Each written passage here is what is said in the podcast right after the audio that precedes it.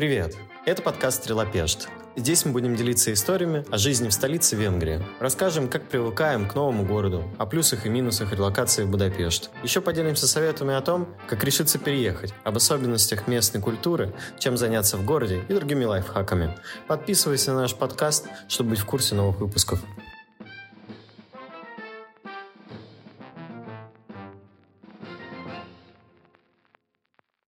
Начнем, почему мы здесь. Почему Венгрия? Как так получилось, что мы с тобой вдвоем, ну не вдвоем, а большой комьюнити оказались в Будапеште? На самом деле не особо-то большой комьюнити оказался по факту. Нас всего как мне кажется, в самом большом айтишном комьюнити, которая часть комьюнити Вастрик клуба, всего лишь 140 человек, и то большинство из них не доехали до сюда.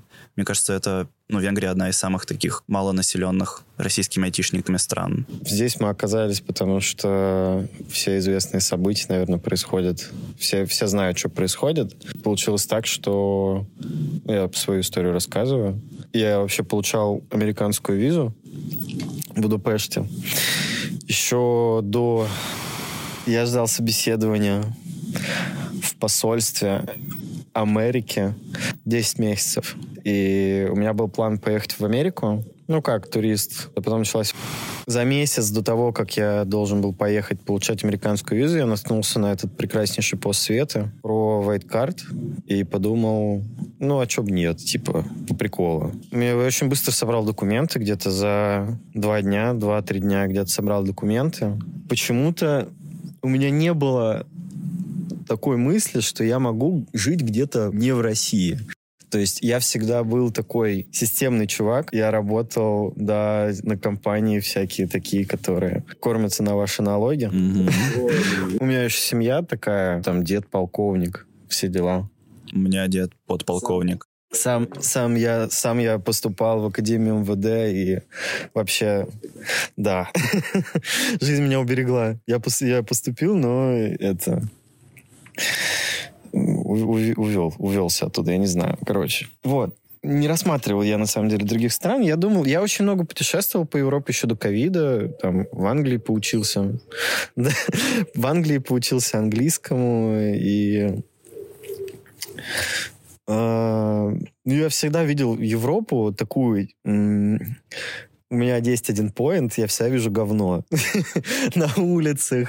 Там, я помню, у меня был шок, шок от Франции, когда там жили э, жили бездомные э, в метро, в палатках, и воняло саниной, и вообще меня это ну, настолько отталкивало по сравнению с чистой прекрасной Москвой, которую нам сделало наше прекрасное правительство за который ты не замечаешь, ну, вообще ничего, все, что происходит в стране. Ну, вот, не знаю, на Щелковской станции метро было много харчи. А я жил в центре.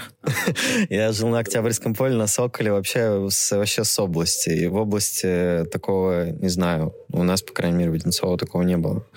Всю жизнь там практически жил в Одинцово. Меня никогда не привлекала Европа. Все жаловались на эти налоги блядские, э, на цены. Это сейчас самый курс евро, как деньги выводить и все такое. Мое шествие к White Card было максимально рандомом. То есть, знаешь, вот если ты хочешь это сделать, чтобы оно получилось, сделать по приколу вообще не задумываясь. Просто, ну, блин, типа, мне все равно, как бы все дороги ведут в Будапешт. Mm-hmm. И я думаю, ну, дай, подамся на это ВНЖ, может, там не буду жить. И вот я собрал документы, и мне одобрили вид на жительство за день до поездки в, в Венгрию.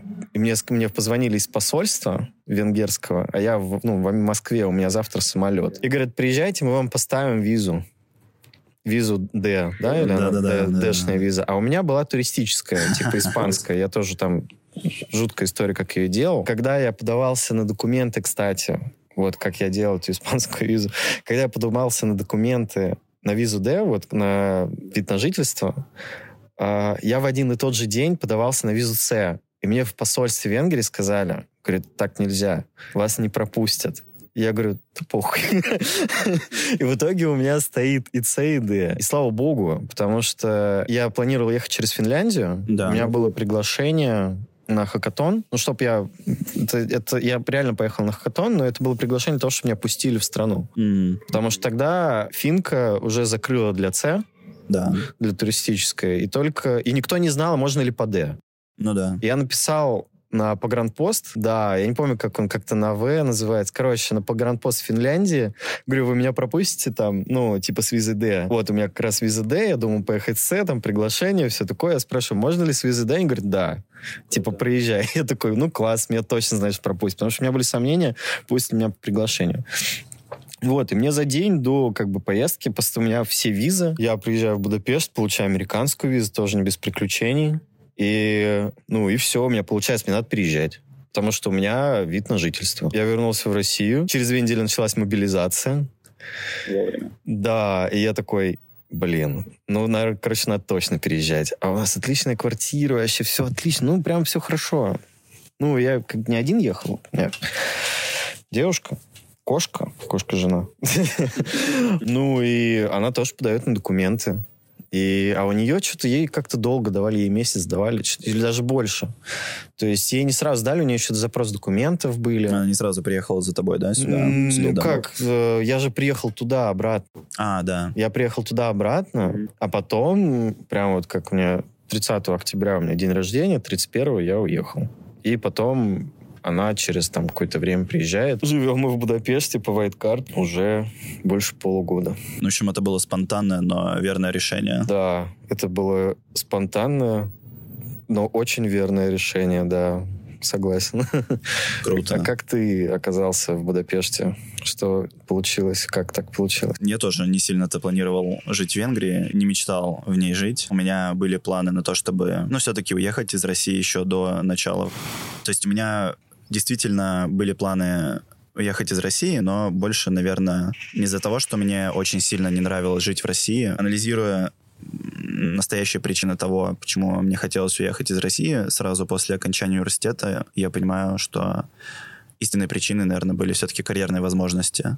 Не то, чтобы так сильно я страдал от политической ситуации внутри России, несмотря на то, что очень яро отстаивал свою точку зрения на этот счет перед всеми э, знакомыми и близкими. Все-таки мне хотелось уехать чтобы заработать денег и как-то преуспеть, и, возможно, потом вернуться профессионалом своего дела и с каким-то количеством денег.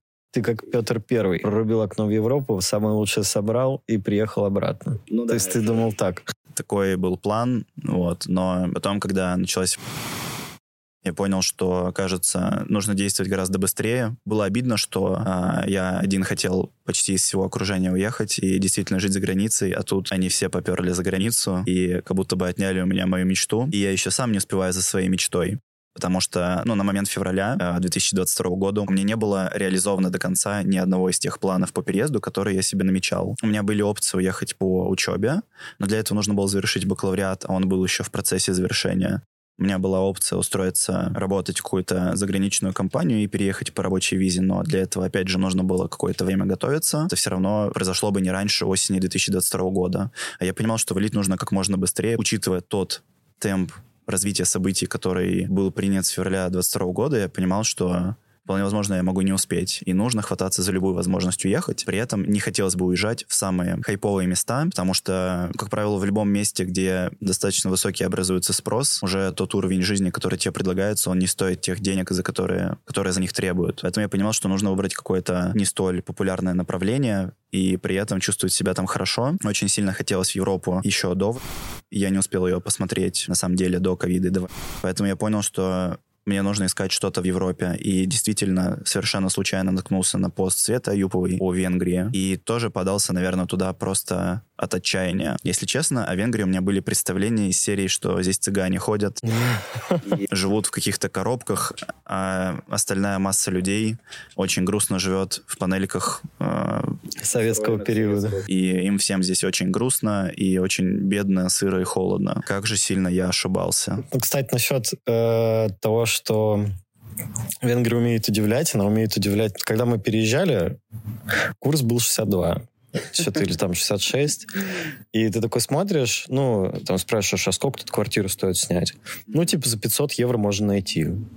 500 евро. Я снимал, в квартиру, я снимал квартиру в Москве за сотку. Типа, а тут, ну, как бы по, по тем ценам, как бы до нормального курса, какого-то нереального, когда он откатился с сотки, э, стало... Ну, я, кстати, как перед переездом, я себе поставил планку, что если, например, курс будет там... Да, я работаю в России все еще, вот, и планирую работать в России, на России. Я поставил себе планку, что если курс будет условно 120, я вот, ну, это прям потолок. 150 уже тяжеловато. С учетом 25% инфляции в Венгрии за этот год. Одна из самых высоких в Европе, кстати. Да, одна из самых высоких в Европе. Цены, конечно, да, тут скачут, меняются. Меньше, чем московские. Качество какое-то тут, ну, другое. Тут типа такой ходишь, Европа, европейское качество, все такое. Первый же вопрос, это жилищный, когда ты переезжаешь? Вещи уже потом можно перевести. Да, что за ситуация здесь с жильем? Какого она качества? Насколько тяжело найти квартиру? Как обстоит квартирный вопрос в Будапеште? Я не заметил каких-то сложностей. То есть я когда приехал, ну, у меня был дикий стресс, потому что у меня э, Airbnb квартира была снята на неделю. И я прям... Я еще при этом работал. Я каждый день просматривал сотни объявлений. Но я искал хорошую квартиру. То есть я не искал какую вот попавшуюся первую. То есть там снять как первую попавшуюся как бы проблем не было. Вопрос какое, ну да, вот оно качество. Качество самое разное. Я смотрел квартиры за полторы тысячи евро, я смотрел квартиры там и за 400 евро. За полторы тысячи евро, кстати, прекраснейшая, двухэтажная, с, э, с крышей. То есть выход, да, там выход прям, ну, балкон, а это крыша. Это вообще роскошь. Там балкон огромнейший был. В итоге я уже там практически отчаялся под конец, и я случайно на... Да, здесь квартиры ищутся немножко по-другому. То есть у нас там в России есть Авито, ЦАН, Яндекс Недвижимость. Здесь есть Инглотан, или как его там, я херово выговорюсь. Ингатлан. Ингатлан. Инглотан и, фей, и Facebook... Она опять неправильно сказал. Короче, венгерский циан, на который тебе никто не отвечает, если ты пишешь, а я, у меня еще знание языка, ну, такое, как бы, ну, я могу разговаривать, но я боюсь. Я тебе честно скажу, дело не в знании языка. Дело в том, что это такой Тиндер для тех, кто ищет квартиру. И работает он почему-то в сторону арендодателей. Да. Ты им пишешь, и они тебя игнорят. Это такой LinkedIn наоборот. Да. Вот. И я случайно наткнулся на квартиру, которую прям только выложили за 750 евро. Я приехал, я договорился прям, говорю, я через час там подъеду. Он говорит, о, ну, риэлтор говорит, о, чувак, я, говорит, как раз тут, приезжай. Я первый ее смотрел. Я сразу, когда туда вошел, понял, что я ее сниму. И он, я его спрашиваю, а кто-нибудь еще придет? Он говорит, ну да, там, типа, сейчас должно быть э, два человека. Я говорю, я ее снимаю. Он говорит, блин, я все равно проведу просмотры, но она твоя, как бы. Потому что, ну, ты уже готов. Сговорчивая. Да, и вот я... А, еще у хозяйки квартиры был такой поинт, что как вы деньги из России будете получать? Я, короче, напиздел, что я работаю в Deloitte, ну, короче, в какой-нибудь такой хуйне. Он работал в Deloitte. Я не работал в Deloitte. Вот. И что у меня есть типа Райфайзен и все такое. И я мог... А у меня, не, я считаю, я не помню, завел, Револют не завел. И Револют это очень удобная такая типа банковская штука. Можно карточки выпускать, если у тебя там есть вид на жительство. Вот. Да, Револют, такой небольшой топик. Револют — это Тиньков в Европе. Вот. Но на самом деле... С русскими корнями, кстати. Так и есть, потому что основатель Николай Сторонский — это парень из России. Вот, но я думаю, на самом деле много кто слышал про револют. При этом у меня еще были белорусские карточки всякие. Кэша было что-то 10 тысяч евро с собой. Тогда еще можно было, по-моему, возить, я не помню. Ну, короче, как-то я провез 10 тысяч да. евро. Ну и все, я заселился, я охерел.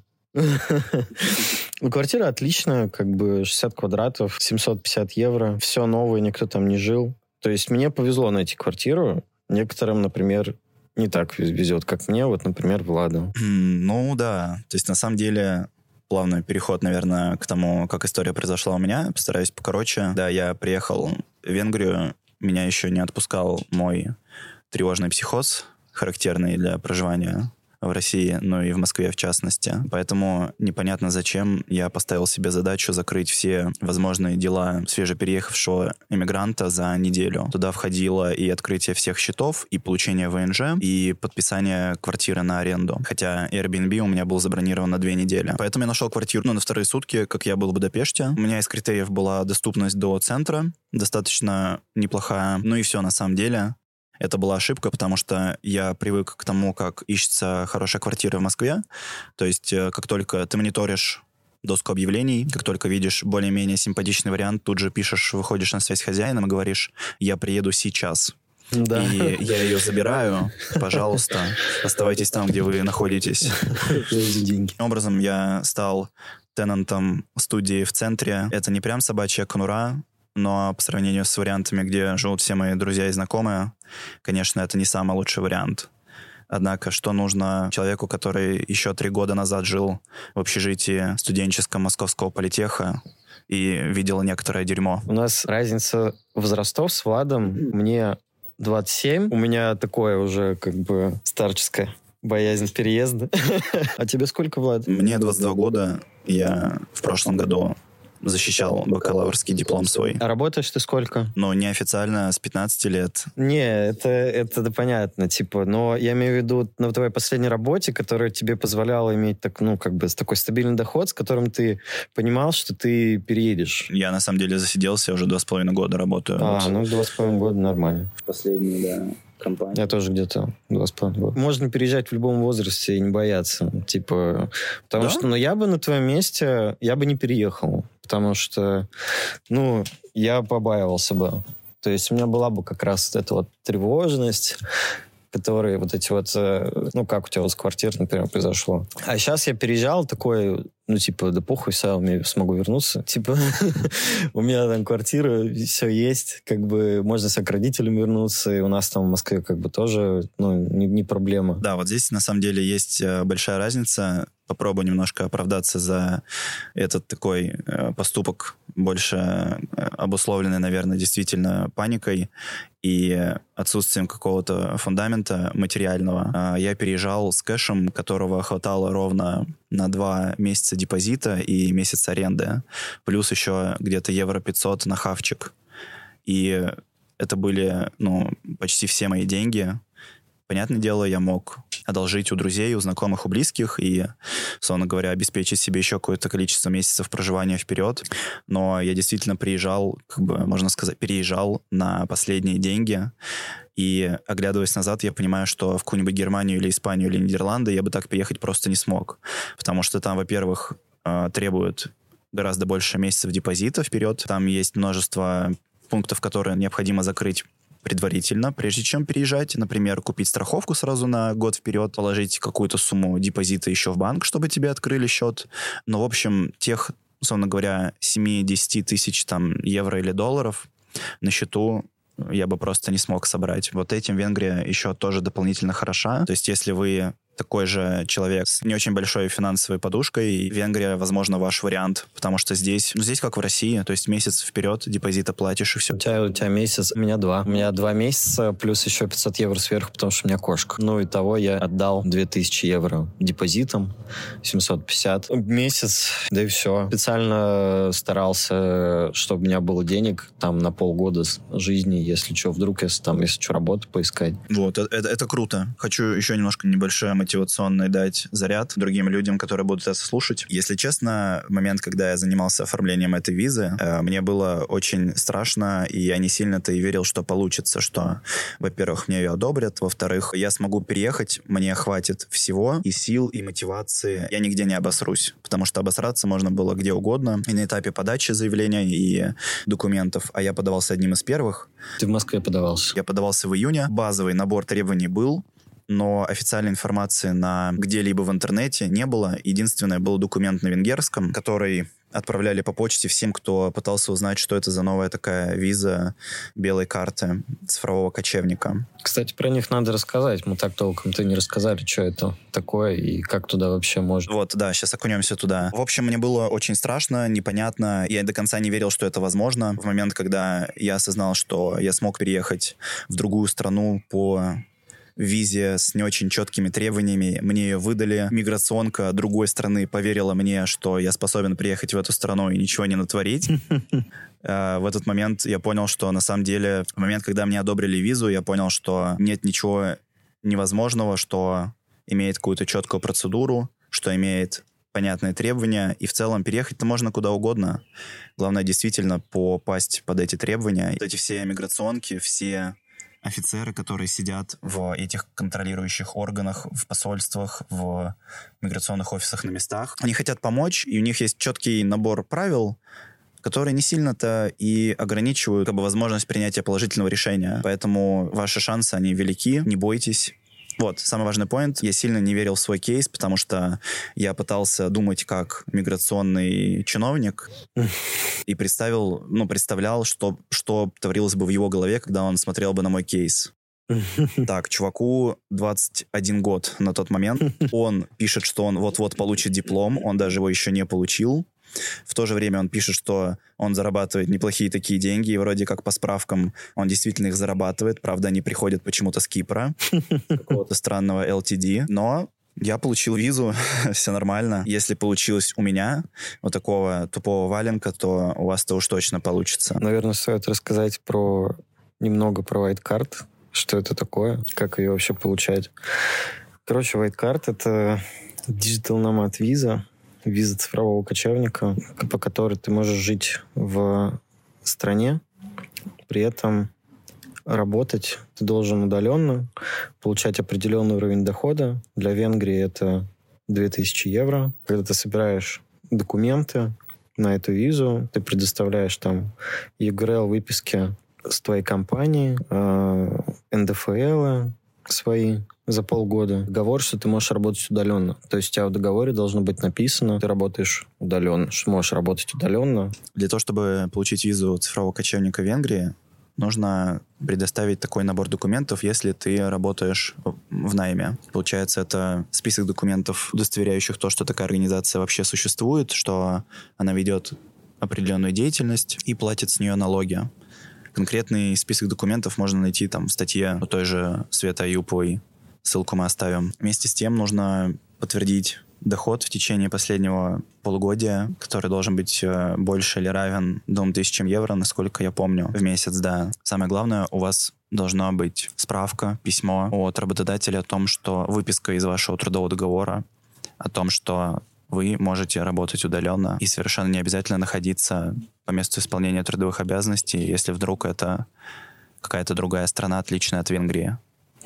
Ну, короче, по факту вы можете работать с кем угодно, главное соблюсти эти требования. На самозанятом немножко сложнее, как мне показалось, собирать все это дело, но это возможно. То есть тут надо прям по кейсу конкретному смотреть, какой у вас может быть.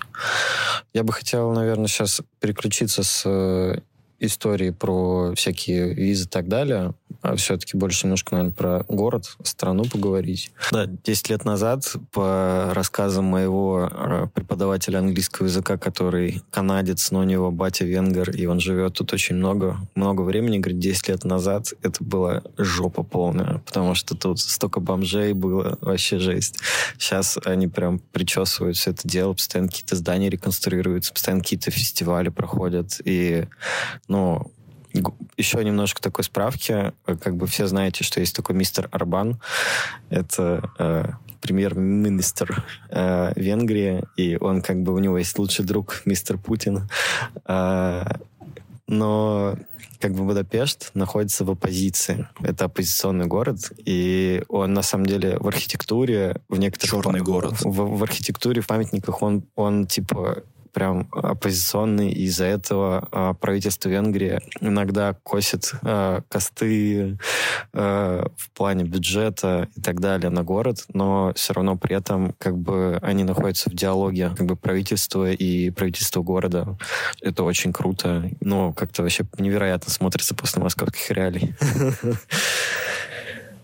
Хорошо, а что у тебя самое разочаровавшие меня. Ну, у меня несколько. У меня, во-первых, венгерский язык абсолютно нечитаемый. Согласен. Да. Абсолютно непонятный. Но нет, он читаемый. Он просто из-за того, что находится в финно-угорской языковой группе, а мы с тобой и не ханты, и даже не манси, нам очень тяжело его вообще понять. Я как-то летел с одной финкой, ну, она вообще с республики Мариэль сама по себе.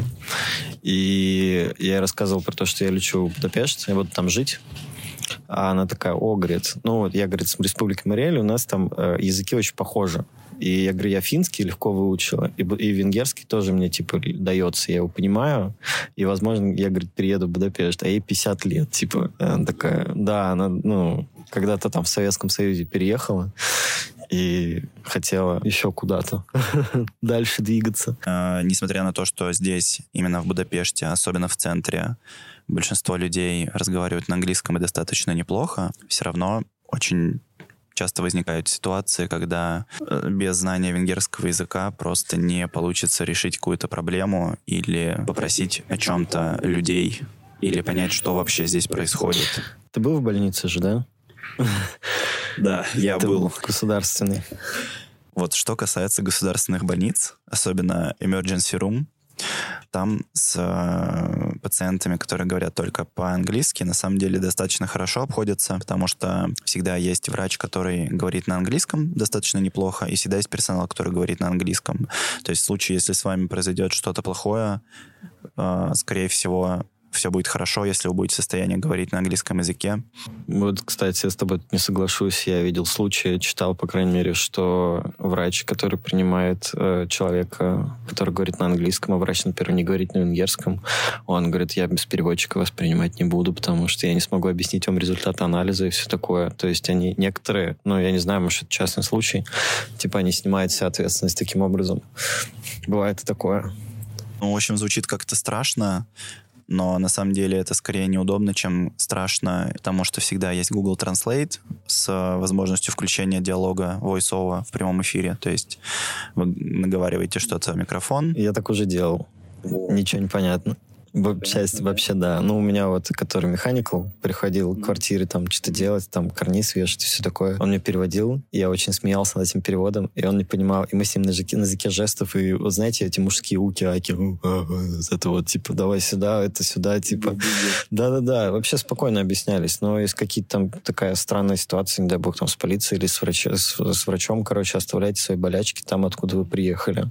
Приезжайте в Венгрию здоровыми. Потому что у меня, например, нет страховки я не хочу ее покупать. И у меня уже были ситуации, что мне по-хорошему надо купить, но я хожу и побираю. Тут нет лекарств некоторых. Венгерский язык нужен не часто, но в некоторых ситуациях действительно без него плохо. Пока что те ситуации, когда нужен переводчик, прям человек, мне кажется, у меня такая ситуация была только одна, когда у меня сломался электрический бойлер в квартире, и действительно было сложно найти человека, который хорошо говорит по-английски и при этом разбирается конкретно в этом бойлере и, если что, сможет его поменять. Поэтому мне пришлось, на самом деле, как бы нанимать, условно говоря, двух электриков, один из которых знал русский язык, а второй умел чинить. И мы в формате конференц-связи чинили этот бойлер. А что тебе больше всего понравилось тогда? В Венгрии, в Будапеште? Я всегда делал оговорку, потому что в Будапеште, потому что за, ну, пределы, ну, то есть Будапешт и Венгрия это разные такие, типа, да, это как Москва и Россия в целом. Да, да, да, да, да. Но тут не такие разбитые города, как в Московской области, там в Твери то же самое. Мы, уже ездили просто, и там совсем, ну там хорошо.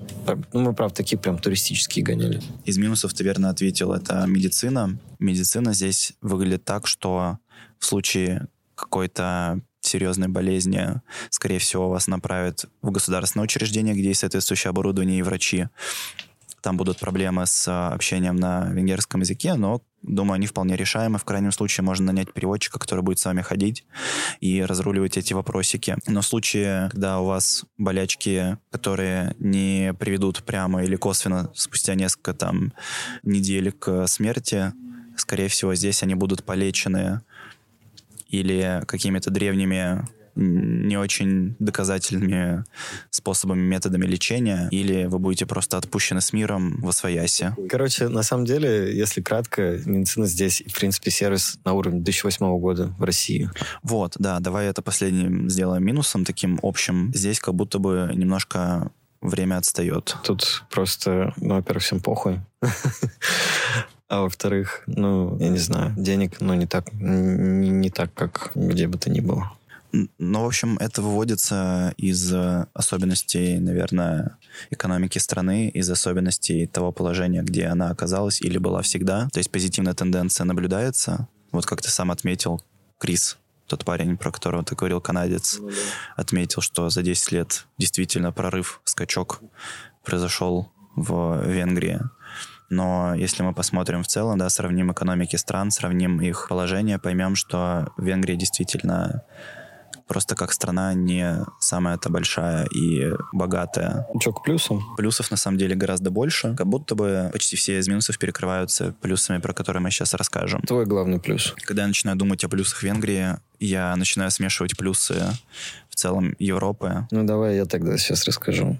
Во-первых, тут очень... Будапешт довольно живой город. Тут очень много э, ресторанов, кафех, мероприятий, фестивалей, на которые прям на каждую неделю можно ходить куда-то, особо не соскучишься. То есть вот э, на, этот фестиваль, на этой неделе, например, вот был гастрофестиваль, который ежегодный проходит, типа гастрономический. На прошлой неделе был фестиваль вина и шампанского. На прошлой неделе, да, был фестиваль вина и шампанского, а на следующей неделе я иду на концерт Billy Talent а и Simple Plan а и они через день. Ну, не через день, а друг за другом, и там был, можно было взять общий билет за 20 тысяч форинтов, и очень неплохо сэкономить. Рамштайн сюда приезжает, Depeche Mode сюда приезжает, даже Джастин Бибер здесь был, кажется.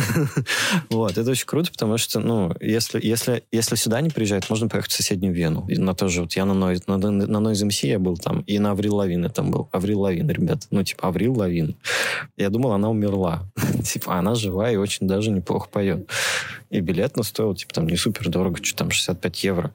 Сел на поезд, э, доехал до Вены за 2 часа, за 20 евро. За 20, там, за 25 вам нальют шампанского бесплатно. И вы уже в Вене. Ну, Вена, конечно, по сравнению с Будапештом вообще... Вена больше похожа на Москву, и она дорогая. Но Будапешт такой... Он такой разъебанный, такой помятый, но тем, тем же прекрасный, дешевый, и вот очень много туристов. То есть сейчас туристический сезон, и туристов просто тьма. Все приезжают пить в Будапешт и тусить. Да, я думаю, что на самом деле... Прежде чем давать свои впечатления о плюсах от э, Венгрии и Будапешта, нужно дать небольшой какой-то бэкграунд с которым ты сюда приехал, ну, то есть что ты видел вообще в мире и в жизни до этого, и что видел я, потому что у нас ощущения достаточно сильно строятся от того, что мы уже видели. И то, что ты сейчас говоришь про то, что Будапешт какой-то весь такой помятый и немножко грязный, что ли. я понял, что для меня это не работает, потому что то, где я до этого жил, в принципе, оно гораздо грязнее. Ну, я с, я с Москвой сравниваю. В Москве ты не увидишь э, я не знаю, всякое. Продукты отхода жизнедеятельности. На улицах везде, потому что нету парков, а собак очень много. Кстати, Будапешт максимально док-френдли город. Здесь очень много собак, здесь собак больше, чем людей. Ну и, собственно, говна больше, чем вообще где бы то ни было. И парков тут не очень много, есть пара крупных. И я живу как раз рядом с таки, э, одним из, ну, с, с, рядом с таким парком, и среди рабочего дня я обычно выхожу, иду в парк, сижу на скамейке, душу воздухом и возвращаюсь на работу. А где ты, Никит, был помимо Венгрии в Европе? Ой, Беларусь считается. Ну, короче, у меня был у меня был первый мой трип. Это э, Беларусь, э, Нидерланды, Бельгия, Франция. Я заскочил в Будапешт, Венгрию. Потом я был в Англии, я был в Испании, был в Италии, э, был в Германии, был в Австрии. Окей, кажется, тебе есть чем сравнить, да. Ну да. Хорошо, я был просто только в Праге до этого, поэтому... Ой, в Чехии быть... я тоже был. Ну вот, вот. Хорошо, ладно. Тогда засчитывается аргумент за то, что здесь может быть как-то грязноватее. Но вот сравнивая, не знаю, мне кажется, с каким-то Мадридом и Барселоной, здесь чистенько. Нет, кстати, в Барселоне мне показалось чище. В Мадриде не был, в Барселоне. Ну, в Барселоне тебя могут обокрасть на улице. И ты можешь э, всякие нехорошие вещества на улице купить с рук. Здесь у тебя такого не получится. Кстати, да, записал бы в плюсы здесь. Никогда не чувствовал себя так безопасно ни в одной стране, как здесь. Что касается выбора жилья, немножко так отпрыгнем Действительно, в принципе, выбирайте любой район. Опять же, есть материалы на этот счет. У нас есть, у нас есть карта.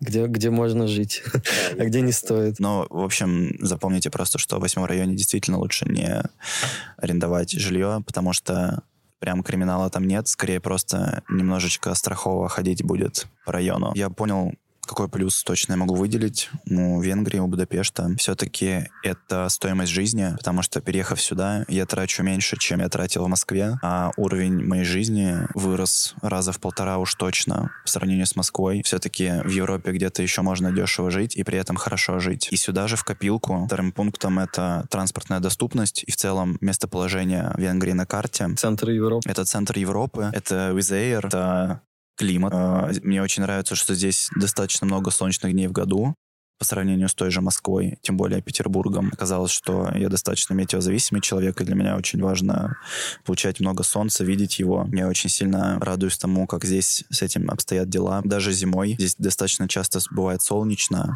да и в целом климат очень мягкий, особенно зимний. Зимой выпадал снег, но его было совсем немного, он достаточно быстро таял. Таял, я здесь не видел снега вообще. Вот я всю зиму здесь, первая моя зима без снега. Я не видел снега вообще. Я видел снег один раз на машине, которая в тени была. Все, больше я не видел снега. В Вене больше снега было. Здесь, правда, комфортно, где-то сколько... Ну, что-то ноль был, был пару раз ноль. В основном плюсовая температура, очень комфортно. Здесь достаточно рано наступает весна и достаточно поздно уходит осень.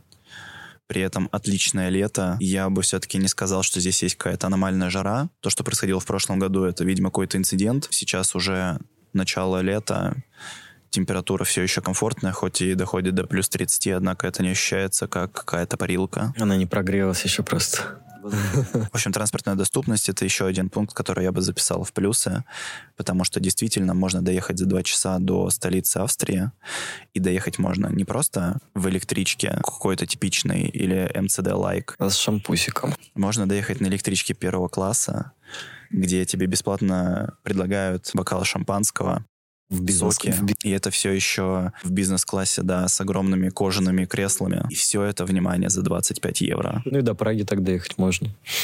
До Хорватии. И в самом Будапеште прекрасная транспортная доступность. Э, я сначала ездил на общественном транспорте, потом я привез велосипед. Влад завтра пойдет покупать велосипед. Влад не купил велосипед.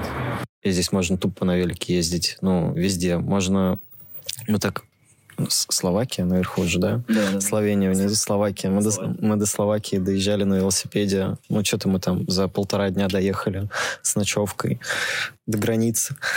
Тут ну, максимальная велоинфраструктура, дорожки, и водители знают, что такое велосипедист на дороге. Потому что в Москве я ездил на работу, и в Москве я проезжал, я мог за день проехать сотку, а здесь сотка до Словакии, типа, надо ехать. Дороги, конечно, чуть под, под, подразъебаны, но в целом, как бы, в целом очень комфортно. Да, отдельным плюсом можно выделить Будапешт как город с точки зрения общественного транспорта. Действительно, здесь есть несколько веток метро, мало где соединенных, но тем не менее есть. Есть отличные трамваи, как и новые, так и старые, отреставрированные, комфортные. Огромная сеть автобусов, электробусов, соединяющая просто все возможные точки внутри города. Так еще здесь и инфраструктура действительно для велосипедов, как мне кажется, на очень хорошем уровне. Улица, на которой я живу, имеет одну полосу в одну сторону, то есть это двухполосная дорога, но на ней есть отдельная полоса по ширине практически как автомобильная, и эта полоса, которая может умещать действительно два велосипедиста параллельно проезжающих по проезжей части. Это шок.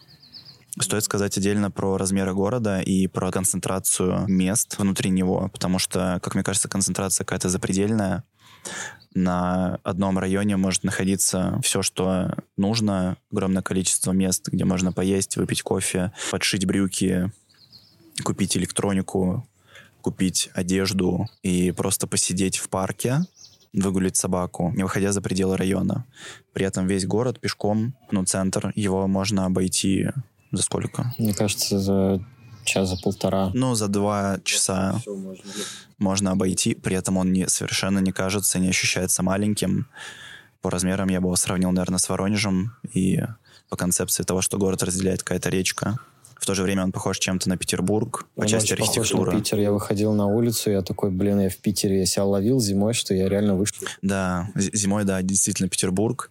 Особенно вот это количество пьяных людей, шатающихся. Петербург осенью когда вот э, нету снега, потому да. что Петербург зимой и, и Будапешт зимой — это разные вещи. Да.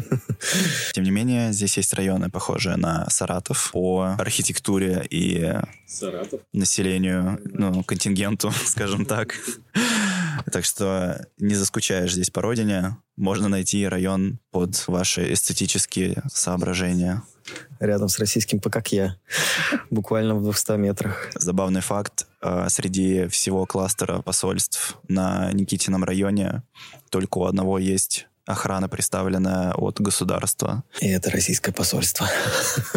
Еще китайское, по-моему. Да? Да, да, я прохожу там, там стоит будка, там сидит чувак. Да. Вот, а так, ну, прям как у нас, вот э, стоят у каждого посольства менты, вот тут также стоят, да. В следующих выпусках мы расскажем о том, чем заняться в Будапеште, от спортзала до пивбара, фестивали и концерты, модные местечки, про природу и окрестности Венгрии, конечно же, про венгров, их менталитет и отношение к россиянам. Еще поговорим про психологическое состояние иммигрантов, про все те общие проблемы, которые у них возникают после того, как мы переезжаем в другую страну.